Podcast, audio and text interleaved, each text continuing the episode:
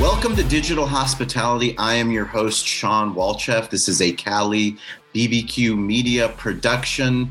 Today, we are going to let you in on an episode that I recorded on the You Winning Life podcast with Jason Wasser.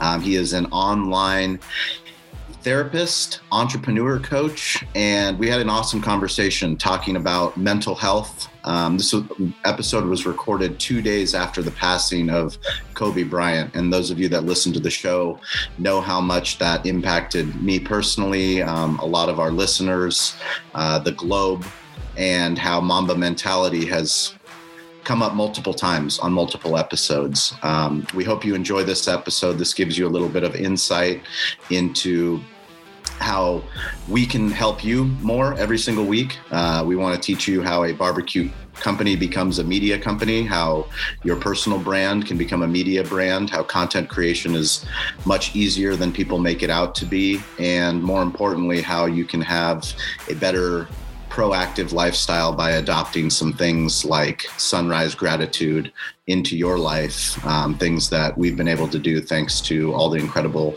mentors, podcasters, thought leaders that we've had on the show. And um, if you ever need help please don't hesitate to reach out on any of our social handles at Cali Comfort BBQ, at Shawn P. Walchef, or just email us Shawn at CaliBBQ.media. We hope you enjoy this show and be sure to check out Jason Wasser's You Winning Life podcast. Um, he's got some incredible guests, and we will catch you next week.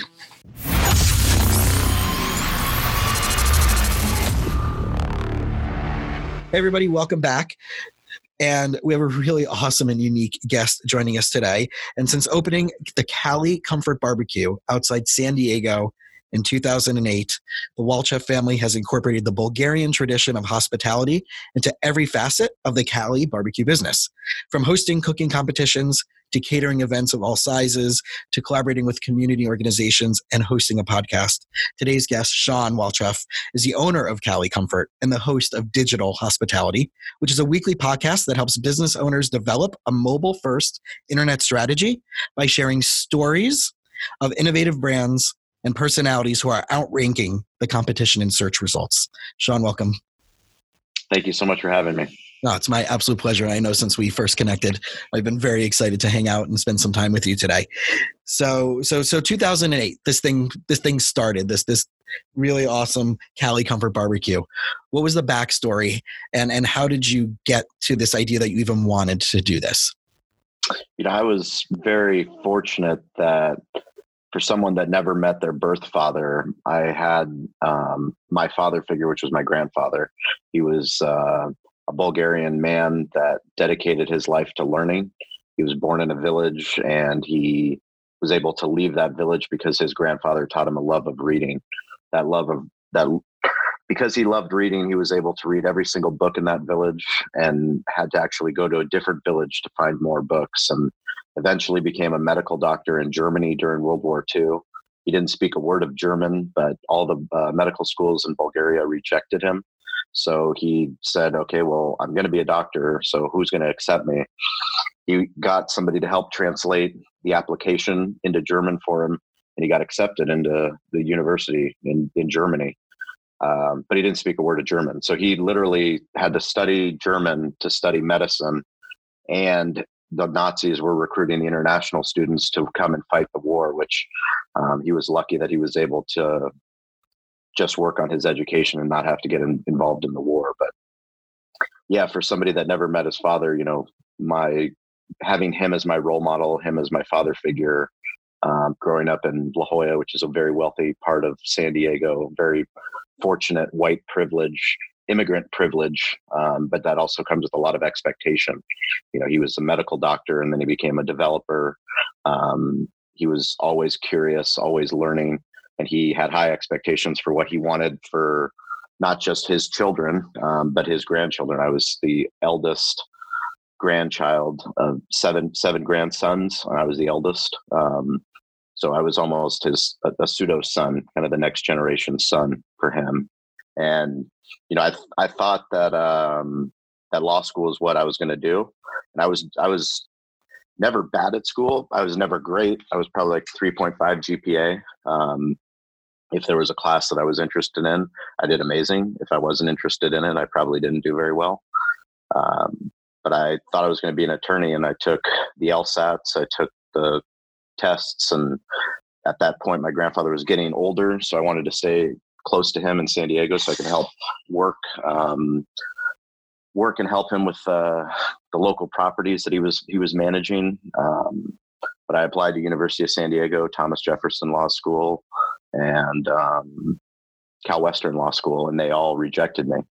You know, and that was I think it was more devastating to have to tell my grandfather than it was to actually get the rejection. And now I'm working with uh, David Meltzer, who's a kind of my mentor now. And we've been talking a lot about rejection and acceptance of rejection.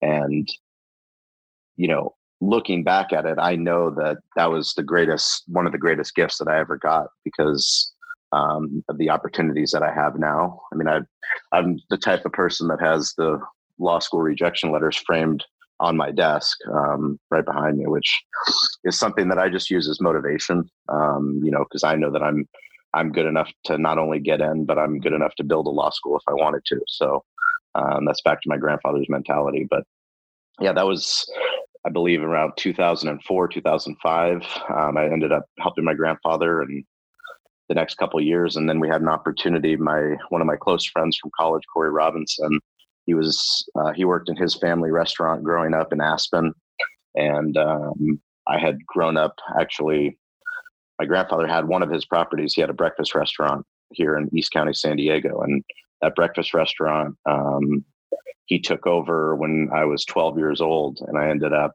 on the weekends coming out to bus tables and wash dishes, and it was it was a miserable experience. I was I mean, I was a kid. I hated the fact that I had to get up early on the weekends, that I had to drive out to the restaurant, and all my other friends in La Jolla were uh, going to the beach. They were playing sports. Um, and I did that all throughout high school and um, all throughout college. And it was something that you know I never thought that I'd be in the hospitality business, but as my grandfather got older, as things changed at the property, we sold the property.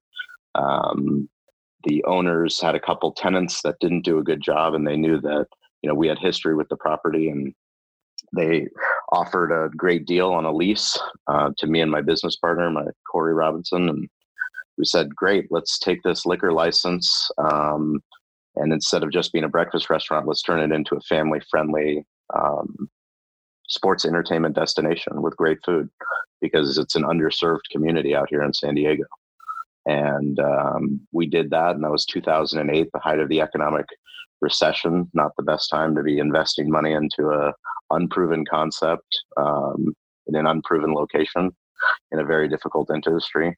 But we did it. And you know now it's 11 years later. I was fortunate uh, corey about four years in decided that being in the hospitality business wasn't his his life passion. And he um, thankfully we were i was able to buy him out and we were be able to remain as close friends as we are. And he's doing real estate up in marin county. And now the restaurant's evolved from you know what what it was when we first opened in 2008 to you know a media company now that we put on a podcast we have a youtube show. We actually are signing clients now to help them do what we've been able to do. Uh, 2007 uh, june 29th 2007 do you know what happened on that date? June 29th 2007 no.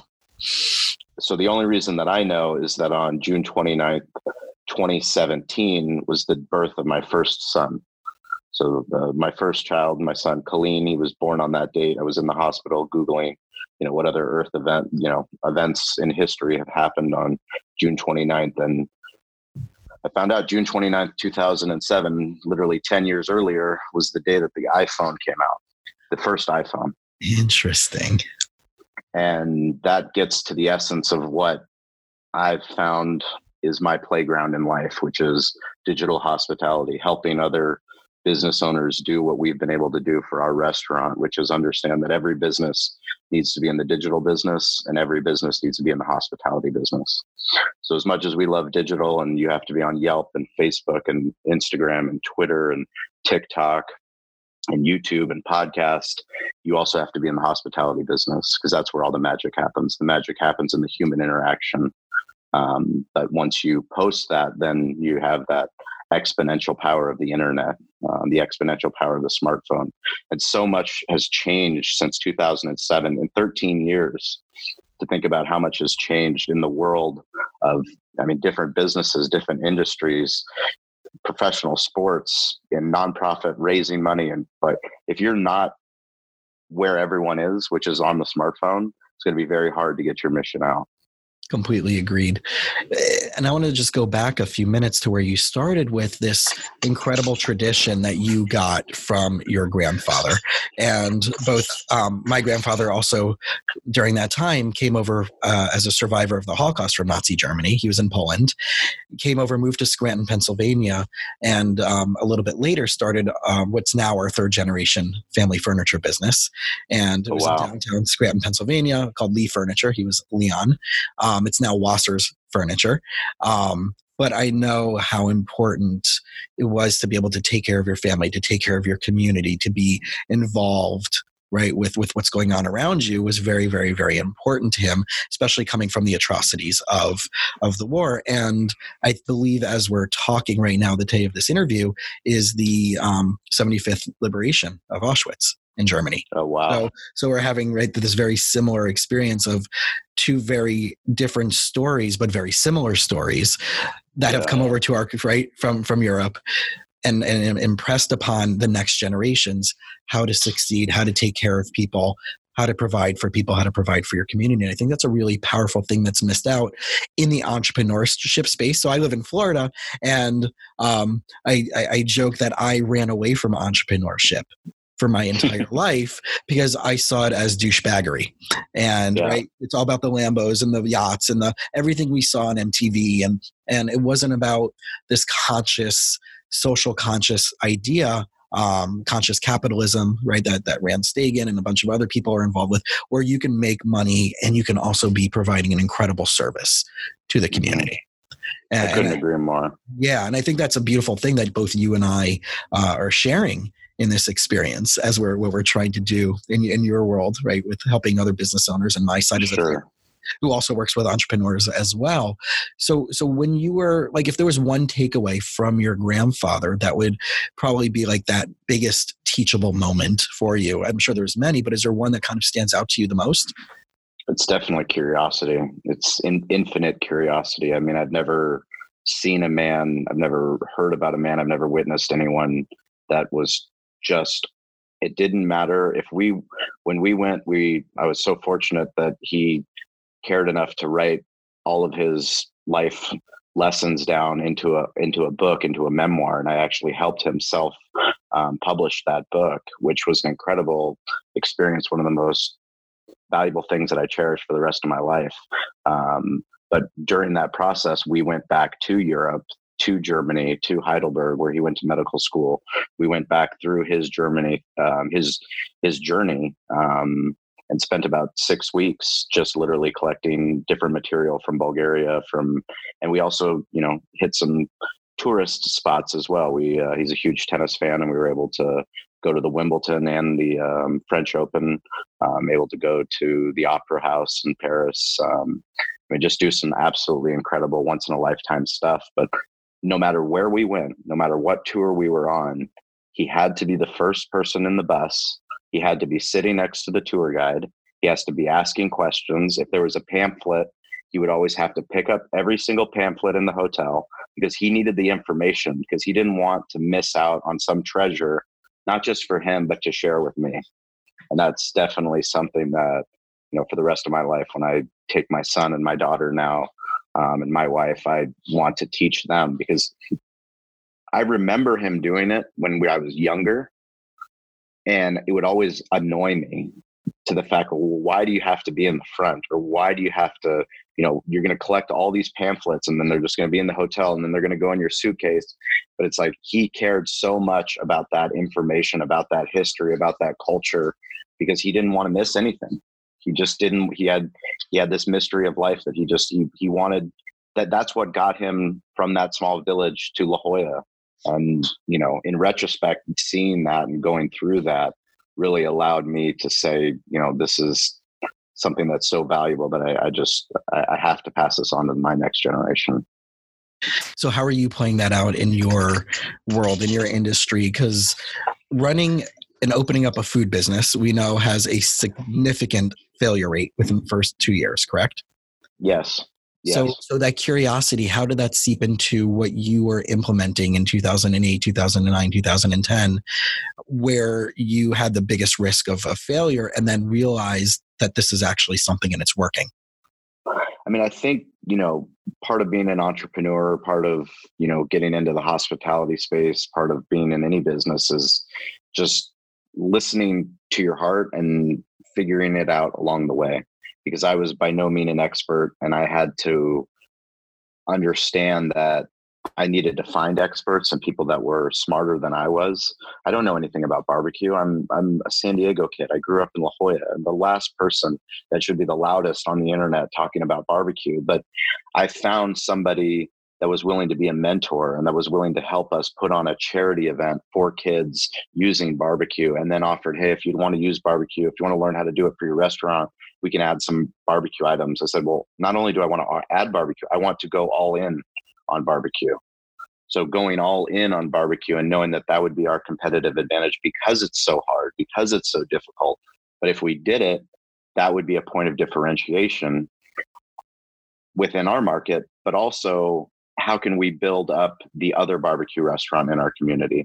You know, craft beer in San Diego, we love to say that a rising tide lifts all ships. Obviously, that's, you know, one of our mantras. And craft beer in San Diego becomes became stronger because they were willing to share ideas. They were willing to collaborate. They weren't. It wasn't Coke versus Pepsi. It wasn't you know Burger Kings versus Wendy's. It was how do we all help each other? How do we share ideas so that we become a place where everyone around the world wants to come and try craft beer, which they've successfully been able to do. So for us, we've always celebrated the other local barbecue restaurant, which to most people is counterintuitive because you they think, well, why are you inviting, you know, somebody that owns a barbecue restaurant less than a mile away in front of your restaurant for a festival to set like that's direct sales? Like, well, no, because that's a different style of barbecue. That's Texas style barbecue. We do, you know, Kansas City style barbecue, and ultimately, we're all better together. It's so interesting that you say that because one of my last trips out to San Diego, when I was there for a conference, one thing I noticed about the environment of the community where it seems like on the outside because you're only a few hours south of LA. So there's that LA mentality and this California mentality that people who don't live there think that all of California has. But the one thing that I found uh, was that there was a complete lack of pretentiousness and and and and I was shocked because like this people I'm like I'm at this restaurant and then we went to this little um little brewery somewhere and everybody there looked like they would be look like they would look at Miami except they were nice and they were hospitable and they were answering questions like oh yeah well let me tell you about this place and this place as opposed to what do you mean why are you even talking to me you don't know where the best place is and i was so stunned by that and i'm sure there are people there who are pretentious but when you're sure. talking hospitality industry. Everybody that I've ever met, and I've been to San Diego and, and I'm in um, Carlsbad and a bunch of other places in that area, everybody has always been about that hospitality. In a way, it's like the Southern hospitality of Atlanta, Georgia, but it's Southern hospitality of California. Yeah, it's you know it, it's very unique, and I'll I remember something my one of my mentors and advisors when I was studying abroad in Spain. I was studying in Alicante, and Alicante is on the same meridian as San Diego. So they have very the the the weather is just so similar and it's so beautiful 365 days out of the year you know and it's it's something that we take for granted and we you know we joke about we're soft oh you know we can't if it's below 60 degrees we got to wear a sweatshirt and we're complaining and but because of the sunshine it changes kind of our willingness to be open with other other humans that we don't know And um, it's not that things are different anywhere else. It's just he explained it to me that in northern Spain, people are more reserved, and it doesn't mean that they don't love more. It doesn't mean that they're they're worse people. It's just they're more reserved and protective in nature, just because it's cold. And I never thought of it like that. But then, if you think, you know, if you think of any of the colder states, um, you know, it's just it makes sense. I mean, it, it it makes sense that weather affects how we are as humans, and you know people go on vacation to hawaii they go on vacation to san diego. You know we're one of those very fortunate places that people that live here no matter where we go in the world we're actually excited to come back home. Like you're on your final descent into san diego. Most people when you're on your final descent back home you're like oh vacation's over. I've got to go back to work. Like we pay a lot of money for that. You know granted we're you know we're, it is very expensive and more people are leaving san diego than coming here but you know we're we're very fortunate, and um, you know, there's there's nowhere else in the world I would rather live or raise my family. Yeah. So let's go back for a moment to your coach. You mentioned David Meltzer. Yes. Right? And I know he's all over Instagram and putting up some amazing clips. And it seems like he's very much into law of attraction. Yes. So, where has that had any influence on you? In your development, right? Because even though you're from California and right, we have the vibe of California being very hippy dippy, but this mindset of what you think, what you believe, how you feel about things will draw the experiences into your life. Did have you embraced that? Has that been something that's been organically there? Has that been something that like he's been focusing on and working on with you? I think I found him through the law of attraction. I mean, the, my my favorite book of all time is Paulo Coelho's The Alchemist, and that's the universe is speaking to you know the shepherd boy, um, the things that happen in everyday life. If we're willing to stop and and have gratitude for those things, then you know the universe reveals itself in, in all kinds of ways you would never you would never you would never know until you actually tell the universe. And um, for me, I have always been a big fan of the saying that you are the sum total of the five people that you spend, um, you know, the most time around. And the more that I've, because I'm a very social person, and I, you know, in high school I was actually, you know, all those yearbook awards they give out. I was forever a friend was what I won. And you know, my one of my favorite sayings is, um, you know, f- from Winnie the Pooh, "We'll we'll be friends forever. Just you wait and see." And that's the way that I've always lived my life. But it's also when I'm thinking about something that I want as an entrepreneur or something that I'm trying to achieve, I need to be as close to the sun or to somebody that's done it before. And those mentors, those people, especially when you're talking about podcasting for David Meltzer, Gary Vaynerchuk, Tim Ferriss, Joe Rogan, I mean, these people have done it. It's not, they're not talking about doing it. They're not showing me pictures of Lamborghinis and jets. And that's not even what I want. I want to have an impact and I want to have an impact in a way that goes beyond our restaurant, that goes beyond basically what the gifts that my grandfather was given to me you know and I, I, want to pass that on to my children and i want them to you know carry that on as well because it's it, it's it's deep rooted in gratitude you know and for somebody that has had such a fortunate life and been blessed in so many ways it's just you know, I, I married a Bulgarian woman and you know that's the universe speaking to me. It's you know my son's more bulgarian than i am. My grandfather is bulgarian but now he's him and my daughter are more bulgarian than i am because i you know i married somebody that's full, fully bulgarian. And every year we're gonna we take them back to see their grandparents to work in the village to work in the farm. And those are experiences that you know as americans it gets lost. You know it gets lost in once people move over and they set up roots and you lose ties to the old country. And there's so much that we can learn from the old country that i think um, you know anybody that's has grandparents close in their lives they, they seem to have a different perspective on life. Um, and it's not that their parents can't teach them it's just that that next generation they've lived it they've seen it. You know what we think is so terrible today you know like you said my grandfather anything that happens in my life, anything that happens in my business, I have to remember that at one time my grandfather did not speak a word of German. He did not understand medicine, yet he was studying German to study medicine with bombs getting dropped on him in a war that he had no business being in. Like, how bad is my life? he figured it out. Yeah, and I've heard Gary Vaynerchuk talk about that a lot, right? If we look back and like, what was our grandparents doing during you know 50 years ago 70 years ago and they yeah. had nothing at right everything was like if you made it you were really like the the number the disparage uh, the discrepancy sorry between like the successful people and the non-successful people were probably wider because there there was here there's social programs and there's way to get right to help you with with things that you might need but back then there wasn't that and and, yes. people were dying on the streets and they were dying at home and they were so there's so many more thankful things. And i'm really curious because the word gratitude has come up a few times for you and knowing that we're both like-minded individuals what's your personal definition of gratitude?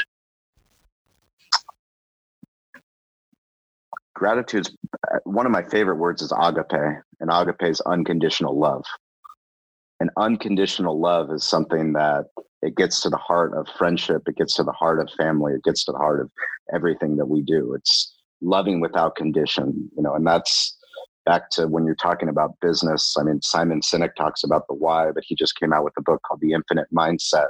And the infinite mindset is not about making money right now.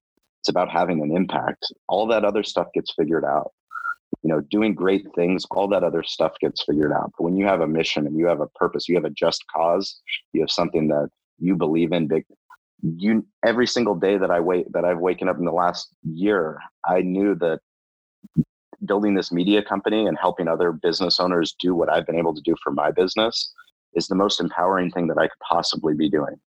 And i've been working towards that goal every single day. And you know back to the david meltzer david I went to a training that he had with his interns at the end of the year, and he started the training by talking about New Year's resolutions. You know, everyone comes in with a New Year's resolution. I'm gonna get fit. I'm gonna do. This is the year my diet starts. You know, this is, you know, this is the year I'm gonna read a book a week or whatever, whatever it might be. But he was talking about Albert Einstein's eighth wonder of the world and his theory that you know the eighth wonder of the world is compound interest and that compound interest and applying that into the micro habits that we do every single day.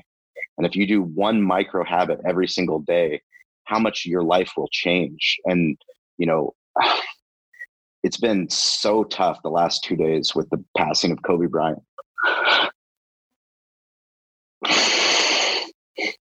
For somebody that I never met, I can't believe that his death has impacted me the way that it has. And I think it has to do with the Mamba mentality. And that Mamba mentality is something that transcends all of sports. Whether you loved basketball, you don't love basketball. It was, you know, there was a LinkedIn article that I recently reshared. It's the, somebody wrote an article based off of um, an ESPY speech that Kobe Bryant gave, and it was literally just a line of the speech where it was called "Because of 4 a.m." And he says, that's the reason why anyone up here wins an award is because of 4 a.m. It's because we're willing to do what nobody else is willing to do when no one else is watching in the middle of the night, at the end of the night. We're willing to work until we bleed. We'll work until we can't do it anymore. And that's my grandfather. That's what my grandfather did. No one was going to stop him from becoming a medical doctor. No one. And, you know, Kobe Bryant epitomized that. And you know, seeing the tributes from all over the world, world leaders and, you know, celebrities, presidents, basketball players, and his love as a father. You know, it's just, it's, it's something that it grounds you back in gratitude and it grounds you back in um, the things that we have to be grateful for. And, you know, back to David Meltzer, you know, I told him at that meeting at the end of the year last year that one of my goals was to every sunrise, I would pray and ask for help. And every sunset, I would pray and ask, Who can I help? Um, I've lived up to the first one because I've started. Today was day 16 of my sunrise gratitude. So every single day for the last 16 days, I've woke up before the sunrise. I woke up at 4 a.m., did my reading, and an hour before the sun came up, I went on a run. And the reason that I hate running is that I'm such a competitive person and I want to be the rabbit. I want to be running with the rabbits. I want I want my five rabbits to be the fast the Kobe Bryants of the world. but I know that I can't do that. And I'm in pain and I'm fat and I'm out of shape and it's frustrating. And I'm going on these runs and I realize that all the magic happens when I realize that I'm the tortoise. The tortoise just has to get there every day. If I come every day, if I just get outside before the sun comes up, and I'm grateful that the sun came up, no matter if it's raining, no matter if it's sunny. And if I and I started taking pictures, you know, on my run. I would before I would run and you know try to time myself, figure out how long I needed to run. None of that matters. The only thing that matters is I get outside and I move. And then now I've taken pictures and I posted on my Instagram stories. I posted on Facebook, on Twitter, not to show off that I'm running, just to show off that I'm grateful. And it's the most engagement that I've ever gotten on any of my social media stuff. And I don't know if that's just because it resonates because it's gratitude. I don't know if it resonates because it's running. But what I do know is that it's resonating. You know, and I, I listened to your interview. Um, forgot the gentleman's name, but but that does the uh, the Earth Altars. Yeah, Dave Dave Shulkret. Uh, amazing.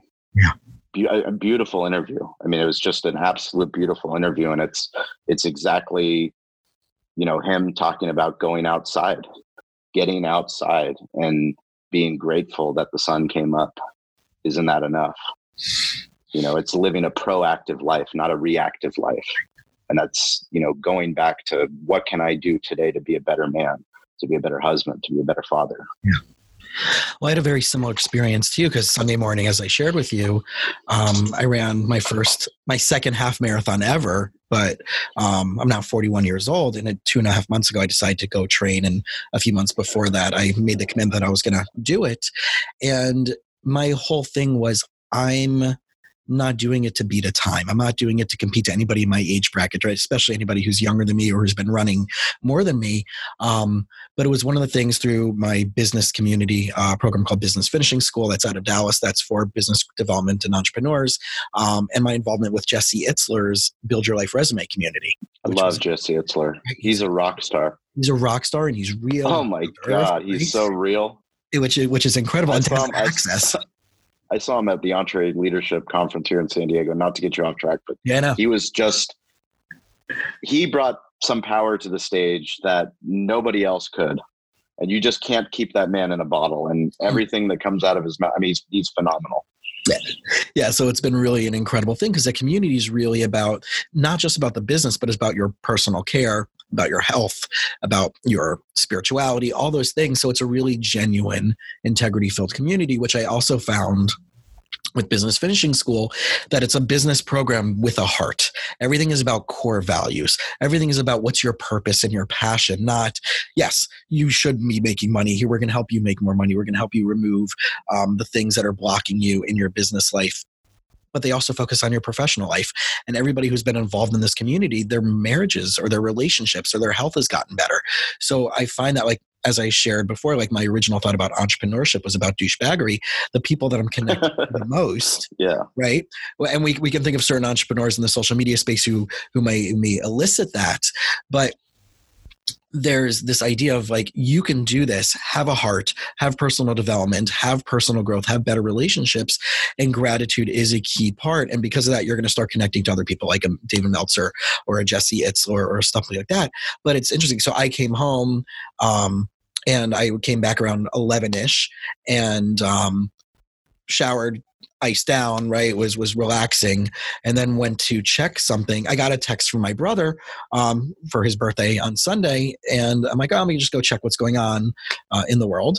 And I saw this Kobe Bryant thing, and I, I'm like, okay, what's going on with Kobe? And I click it, and like, you know, I'm I'm a Miami boy, so I'm a Heat fan, and I know right there's the big rivalry, but like I was devastated because it was before we knew about his daughter, it was before we knew about anybody else, right? That there were other children and other young adults on the on the trip, but I also had this very consistent including yesterday when i started watching more clips where i couldn't stop myself from crying and i know he has certain things in his past that had to be dealt with that you know legal things that have come up but I also know that someone like Tim Grover, right, who is his his his performance training coach, um, who I've gotten to know a lot of his stuff through people that I'm connected to. talked exactly about that 4 a.m. And the 4 a.m.s were with this guy, Tim Grover, who is also, right, D Wade's and a bunch of other people's fitness coach. But you're, but you're right. That 4 a.m. commitment does longitudinally, right, over the course of time, compounding interest and and and I think the sum of, of, of Kobe's legacy is the compounding interest that he created because it wasn't just about being the greatest basketball player. And I think he was told by his guidance counselor when he was in middle school, "Don't play basketball. You're not going to be good enough." And he took that and he's like, "Well, I'm going to prove you wrong." And that chip on your shoulder. But the fact that in his retirement he was championing women he was right his daughter and, and and WNBA and a bunch of other things with women, but he was also writing kids books. Yep and he spoke what seven languages apparently? Yeah. So it's compounding interest right? You don't learn a language fluently. It's they say it takes on average four to seven years to learn a language. And that's compounding interest. Doesn't a book doesn't get written overnight. A league doesn't right? Coaching doesn't happen in one session. So i really think that for everybody who's listening to this conversation that that compounding interest has nothing to do just with the financial market but also your inertia yeah. with what you're doing with your personal development. Yeah, and it's you know the more that I focus in on the just the daily habits, and you know we we spoke. You know, I'm I'm a recovering alcoholic. I, you know, I'm a bar owner. I'm an alcoholic bar owner. You know, I'm fortunate that you know April 29th of, of this year will be eight years of sobriety, and I don't take for granted that I might not be sober tomorrow because it's one day at a time you know, God grant me the serenity to accept the things I cannot change, the courage to change the things I can, and the wisdom to know the difference. And it's because of the program, it's because of AA that grounds me every day. And I have two meetings that I go to at my bar a Friday lunch meeting and a Saturday men's meeting. And, you know, I will, if, if anything's possible, I will try not to miss that Saturday men's meeting because that's a, a form of of love, of companionship, of men sharing and being vulnerable and doing things that we just don't do as men. We just don't do it. We don't do it in a public space, but it's a safe space because it's anonymous. It's obviously not very anonymous for me being in my own restaurant with my own staff serving us. Um, but I got over that. I got over all of that. And it's been one of the greatest things that I've ever done. Um, it's made me a better man, better husband, uh, better employer, better friend. Um, and I, I was just fortunate that it came with acceptance. You know, it came with accepting that I was an alcoholic. You know, and I, I joke that I was a professional Hall of Fame drinker. You know, if there was a, a drinking Hall of Fame, I would be in it. You know, I was not only would I be in it, but I'm good at recruiting people to get in it with me. I would host the party for the Hall of Fame of the of the drinkers. I mean that that's my thing. Um, but I knew that, you know, back to, you know, one of my other favorite quotes is clear eyes, clear hearts can't lose. And that's Friday Night Lights. Mm. Um, Classic. Clear eyes, full hearts can't lose. Yeah. Well, when you said that you had to have this showing up in front of your staff, in front of your employees, what message does that really send though? Because, right, you're being vulnerable. You're putting out there saying, hey, I'm fallible. Hey, I got my own stuff to deal with. And I'm going to put it out there on the table, right? You're right. I know in the in the in the sobriety world, in the 12 step world, that everybody else is responsible for your anonymity. But you're but you can do what you want Correct.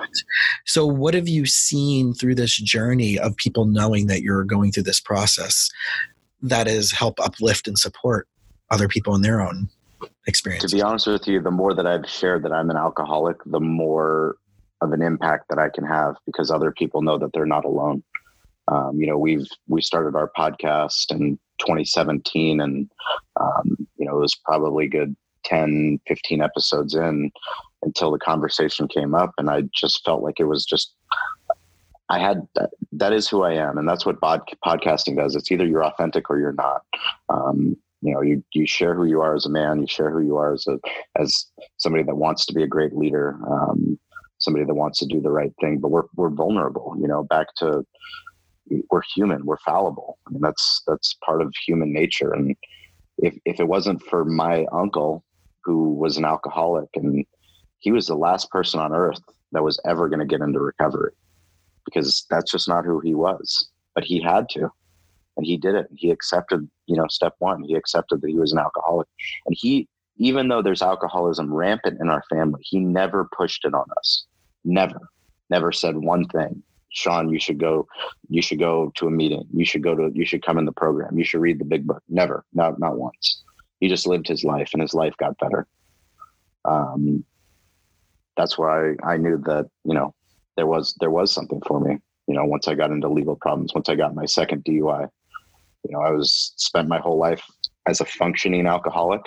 Like I used to say, it was yeah, I'm functioning alcoholic, no problem. I can get up with a hangover, and you know, nobody's going to know I'm burning the candle on both ends, no problem. Um, but eventually, it became a problem. And once it became a problem, I realized that I had to change.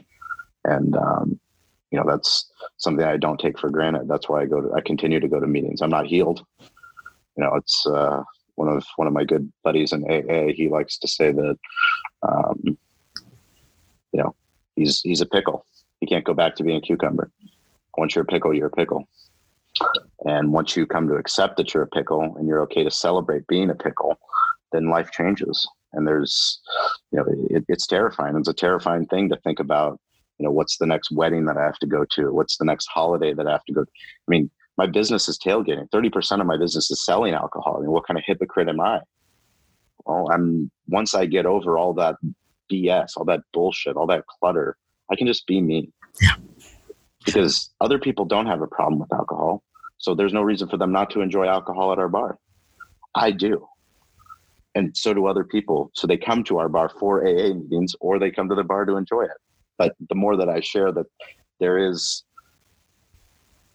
I have a problem, maybe somebody else will reach out. I mean, I've had friends that I've known for my whole life that, you know, they've reached out to me and they don't live in San Diego. And I tell them what I tell anybody is I'm here to help them to ask them you know answer any questions they might have about the program or about what i went through but i'm not an expert and the best thing about aa is that they're all over the world there's meetings hundreds of meetings daily hourly everywhere and why it works because it's it's fellowship it's people sharing it's people being vulnerable it's people knowing that just because someone's been sober for 20 years doesn't mean that they don't fall off because they do happens all the time. And I strongly believe, and as I shared with you before, that there's there should be there should be a 12 step process for everybody for something that they're going through in their life, whether it's right it's um, adult children of divorce or whether it's money or spending or food. That there is so many different resources out there for every little niche of something someone's struggling with. And it doesn't have to be, you know, for people out there listening, it doesn't mean that you have to be going through the experiences that you went through, right? It, it could be, I'm struggling with this. I just want some support. I'm willing to be vulnerable. I'm willing to be brave. I'm willing to share my stuckness in front of others, get the feedback, get the help, and then hopefully get some accountability on where I need to go. And I think uh, that's a huge part of the 12 step process is having a sponsor, having accountability, holding true to your word, making amends with your right with everything like that. Eh, but at the end of the day, these things that you're learning through the 12 step process is stuff that's going to help you right as a dad as, as a husband and as a business owner and as a friend and where is this now showing up professionally in your world, right? The things that you're taking from the 12 step world, and now that you're doing both your business where it comes to the food, but also to your uh, digital side. I mean, it's it, it's a great question. It's actually something I was I was asked. I was on a, a restaurant podcast um, recently called The Corner Booth, and uh, you know I've been reading their magazine and their online resource for restaurant owners since we opened. I mean, they're I'm so happy that they're podcasting now because I, you know, kicking and screaming for them to podcast and to be on Instagram and to be on YouTube. It's like, please put your content out. It's so valuable for independent restaurant owners, you know. But the the two gentlemen, um, Chris and Barry, they had me on and they were asking kind of a question similar to that, and that's you know, what do you do as a restaurant owner, you know, that's facing all the challenges that we face, you know, with minimum wage going up, with you know how difficult it is, profitability, you know, third third app delivery, and it's I, told them I, I, I, take it back to the principles that I learned in AA. It's I don't worry about the things that I can't control. The things that I can control, that's what I'm going to worry about. And that's such a powerful thing. Once you stop worrying about who the president is or what war we're in or, you know, who's gotten elected or just so much information overload where there's so many people that are so certain about their ideas. But when it comes back to what are the things that they can control i know that i can be a better dad. I know that i can be a better dad and i know that one of the t- most difficult things for me is to keep my phone away from me when i'm at home and with my children. So let me focus on that and let me stop focusing on all the other stuff because if i focus on that and i make and i and i i fix that problem for me maybe my wife will see that and that'll help a different problem. So we're all focusing on all these problems that we like. You can vote, go vote. Please go vote. Yes, have an opinion, be educated, no problem. But let's focus on the things that we can control because then all the things around us change. And I have that conversation all the time with my clients. And I'm like, you know, let's say this, you know, the sitting president decides to change the Constitution somehow and is going to become president for the next 40 years. So I, I, tell my clients and they say, okay, so Jason, what are you going to do about that? And I have them ask me that question. And I go like this I got to take care of you guys. Correct. Right? I shrug my shoulders and just what what's right in front of me that's the most important thing and right now the most important thing is the conversation i'm having correct right? and, and there's other things that are just that we get so invested in so so torn and so divisive and it is a divisive experience right now and people i mean and but people aren't making it you're not making it better for yourselves people by by posting crap and you know going back to the law of attraction um, i heard esther hicks which is one of the big big law of attraction person uh, once say post election you know why did he win and you know people are like oh well he threw more negative campaign and he did this and she's like no no it's much more simple than that the people that loved her hated him more than they loved her. Mm. So who do they spend more time talking about, right? The law of attraction is really divided into two things. You put your focus on more of what you want yeah. or more of what you don't want.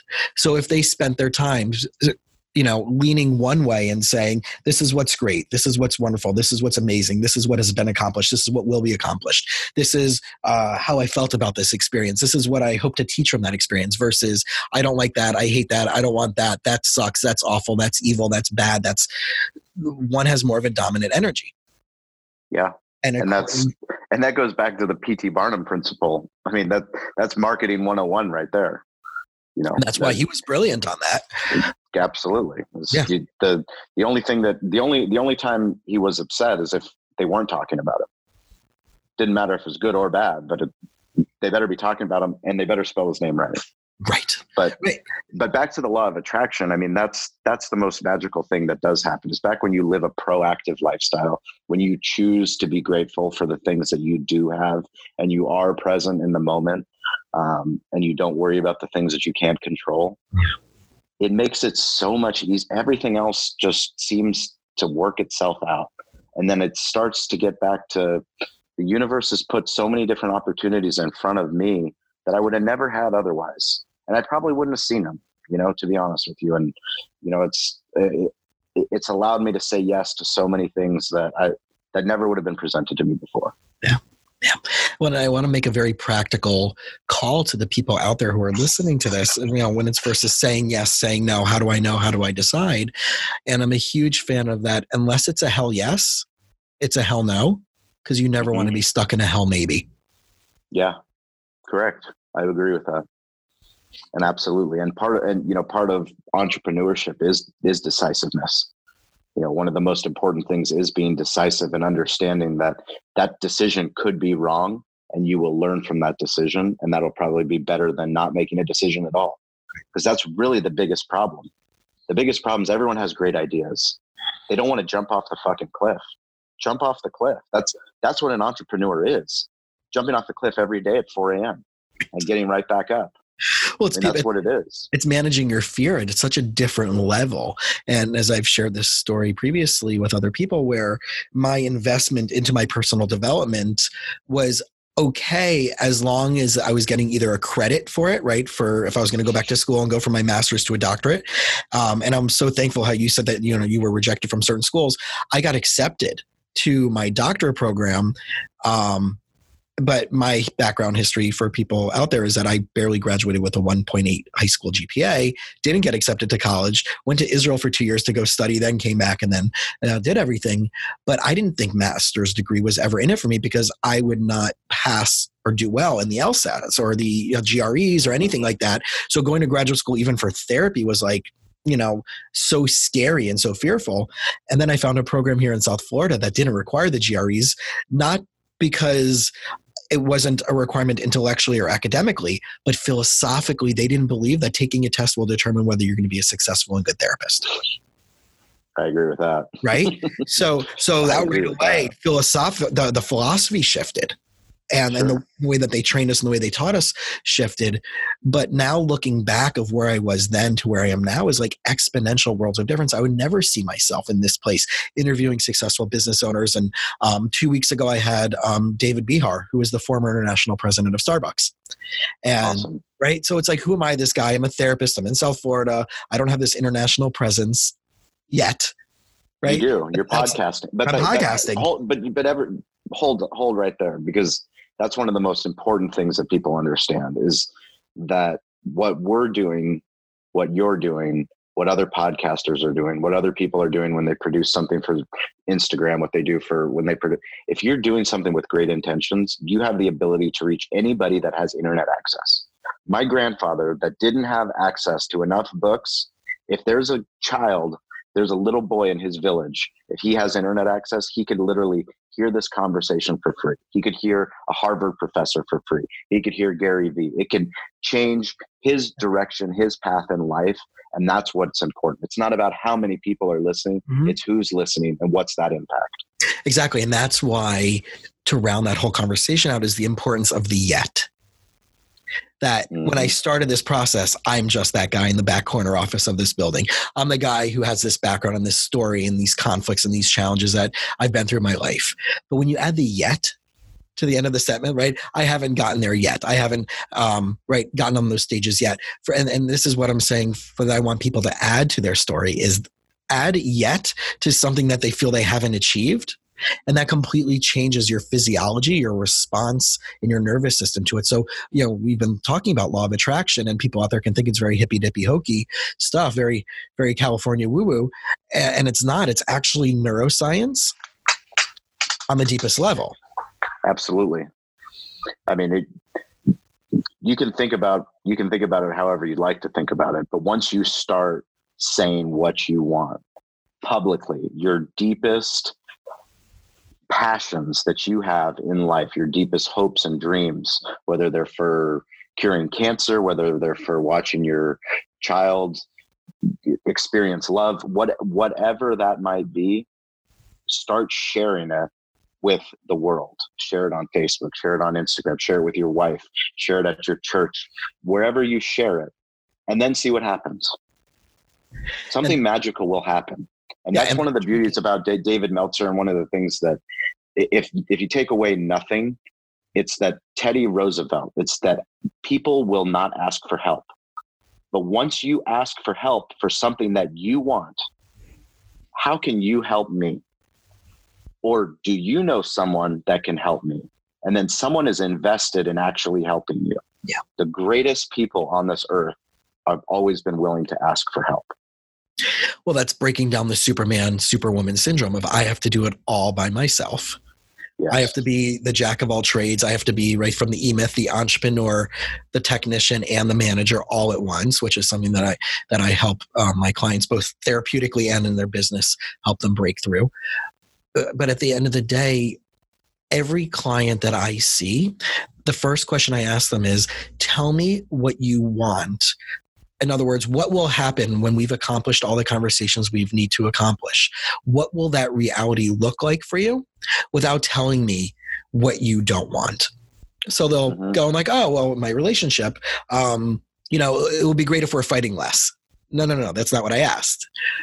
What will that look like when you're no longer fighting less what will you be getting instead well we we would be fighting less they can't like that that that's that flip of that dialogue is so difficult because we're so our brains are four times as likely to focus on negative than it is on positive out of survival. Survival. Yeah, right? The reptilian part of our brain. Mm-hmm. but but that first 15 minutes of an average session i will spend with my clients waiting for the light bulb to turn on for them to hear the language they're, they're using to describe their worldly experiences with themselves and with that they're already one downing themselves they're already eliminating yes.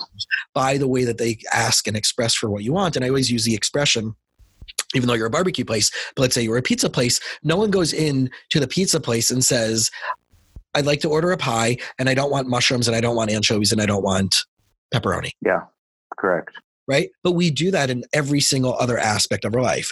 So it's the whole tell me what you want without telling me what you don't want. What's the positive version? So I did this with a client, and they said that they would be um, they would be less stressed. Right, which everybody wants. Okay, so what is the opposite of less stressed in the positive way?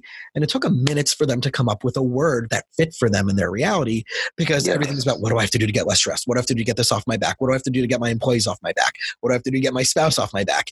Well, what would that reality look like? What would you call that reality when that's no longer a concern? So for us to get there, we it's really, huge, right? We have to reprogram our brain. And I know you're out there doing that with businesses, and I'm doing, um, you know, and I'm doing that with my clients. I think once you have that leverage to do that, that pivot point, everything starts to to open yeah. up. And I know how challenging it can be. One as a person who grew up going to therapy with a lot of stuff in my own family, uh, but be helping people on a daily basis, whether it's my family therapy clients, my kids, my couples, my military clients, or my business owners.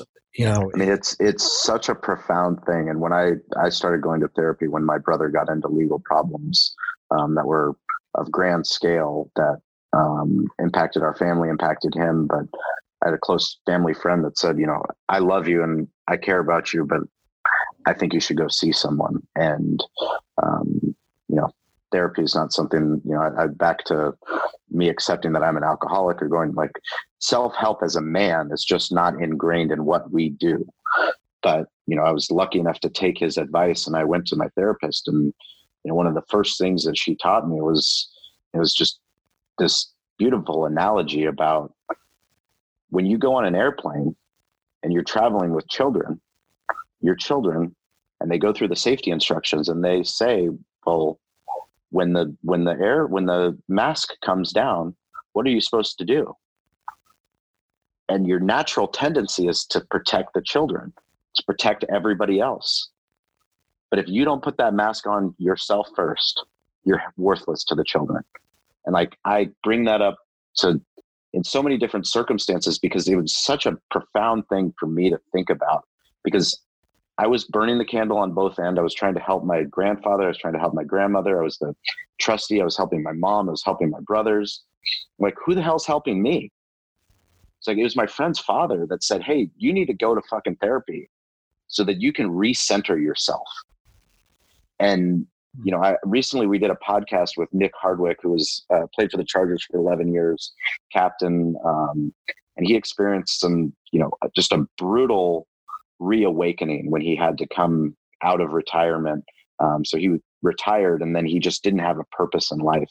And now he started a podcast called Finding Center. You know, he was a center.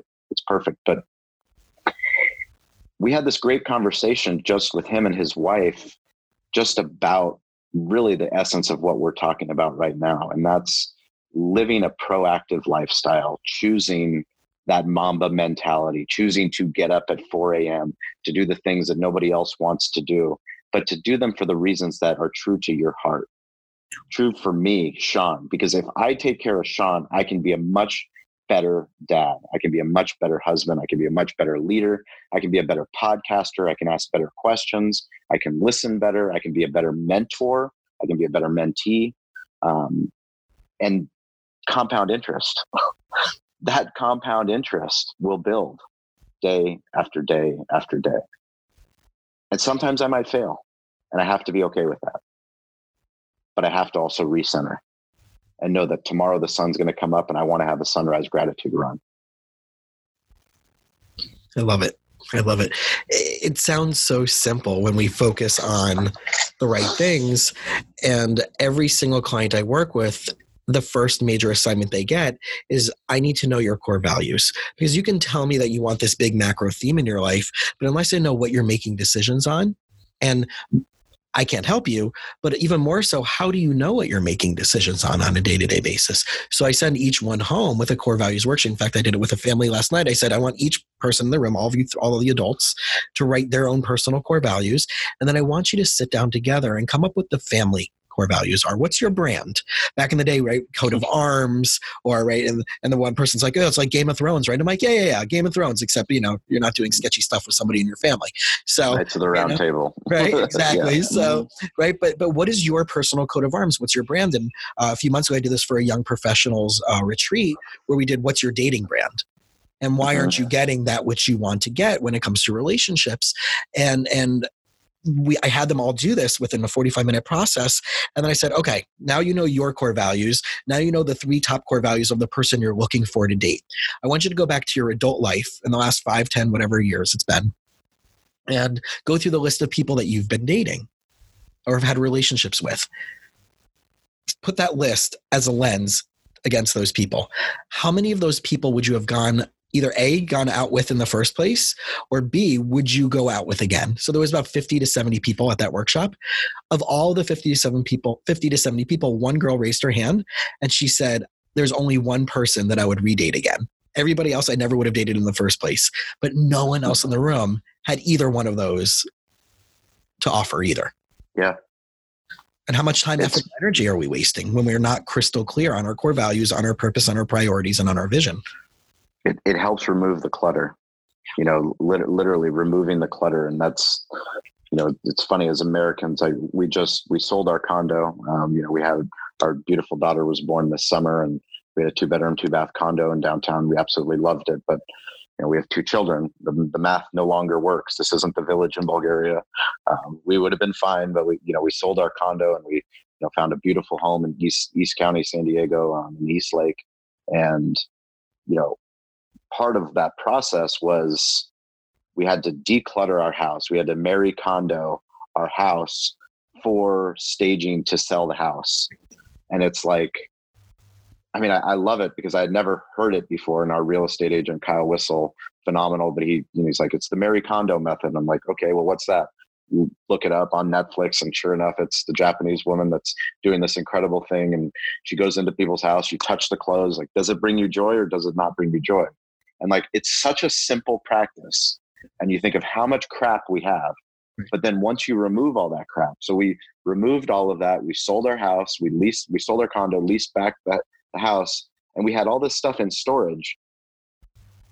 And we were only living on the stuff that we could wear. I mean, literally, it was like we were living in a hotel. But that's all we needed. Yeah. I didn't need any of that other stuff. And yet I've brought that stuff and thinking right now it's in my it's in my closet in our big house, and I don't need any of it. I need just the stuff that I had in my suitcase because that's the stuff that I wear every day.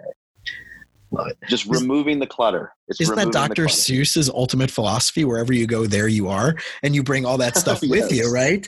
So, and and it's so true because I know when I travel for conferences or work trips or whatever, it's kind of like, well, what do I really need? And it's kind of like, all right, I need a pair of sneakers, I need a few pairs of socks, I need anything else I can pick up. There's a Nordstrom rack or a Marshalls somewhere within a Uber. Yep.